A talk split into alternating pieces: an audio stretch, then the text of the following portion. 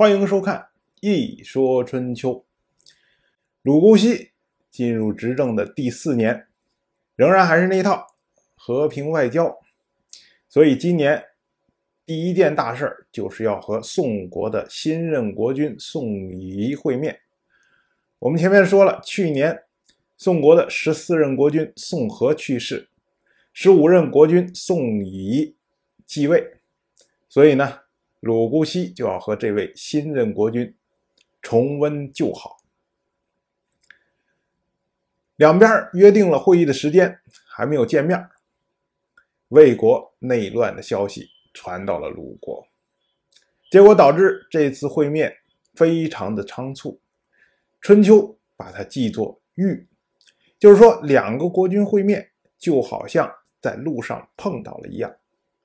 来形容它的仓促和简略。然后我们再来说魏国怎么发生内乱我们前面讲过，魏国是西周一任天王姬发的弟弟姬康所分封的国家。前几年他和郑国纠纷不断，主要是因为他收留了郑武生的侄子郑华。但是他这次内乱呢，却和这个没有关系，而是和上任的国君。也就是十二任国君魏阳有关。魏阳当年娶了齐国的庄姜为妻，庄姜非常的貌美，有，魏国人特别做了一首诗来称赞她。这首诗叫做《硕人》，收录在今天的《诗经·魏风》之中。所谓“硕人”呢，指的是身材修长的人，用现在话说呢，就是魔鬼身材的庄姜啊，类似像这样。庄姜虽然美貌，但是她没有子嗣，所以呢，魏阳又从陈国娶了厉归、戴归两姐妹。厉归为魏阳生了一个儿子，可惜早死。而这位戴归就是当代魏国国君十三任的魏完的生母。庄姜非常喜欢魏完，所以呢，就把他当成自己的孩子一样看待。除了魏完之外呢，魏阳还有另外一个。他和妾室所生的儿子叫做魏周瑜，这位魏周瑜就是这次动乱的主角了。魏周瑜他的母亲没名没姓，可见地位不高。但是他从小就受到魏阳的宠爱，而且他喜欢军事，魏阳也没有特别去限制他，所以庄姜就非常讨厌魏周瑜，认为魏周瑜可能会影响到魏完的地位。就在这种情况下，魏国有一位大夫，叫做石阙。石阙来劝魏阳，他说：“臣听说宠爱孩子要教之以方，如果宠爱太过，小孩就会骄奢，而骄奢就会引导他进入邪路。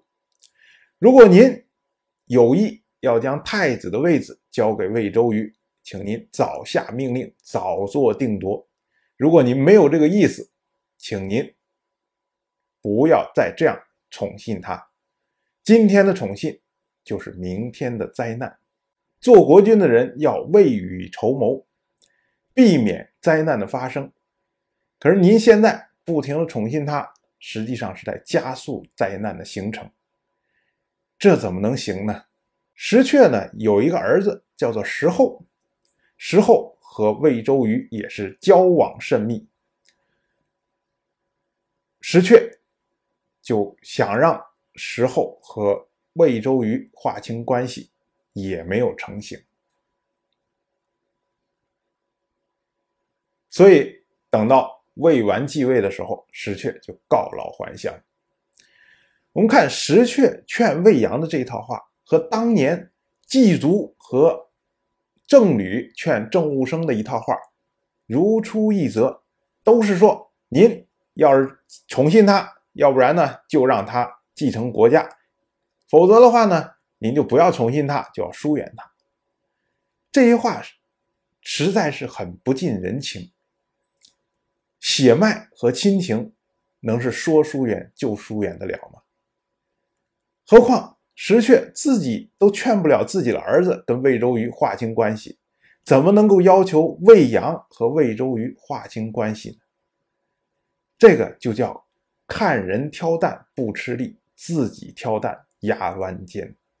所以后世屡屡有这样的劝告之词，要求做国君的、要求上位的人不要亲近他的家属，不要亲近他的亲戚，不要亲近他的子嗣，类似这样的。每次都是说你要这样做的话，实际上就为他带来灾难，为国家带来灾难，等等等等。可是没有一次能够生效。当然，我就这么一说，您就那么。一听，谢谢收看。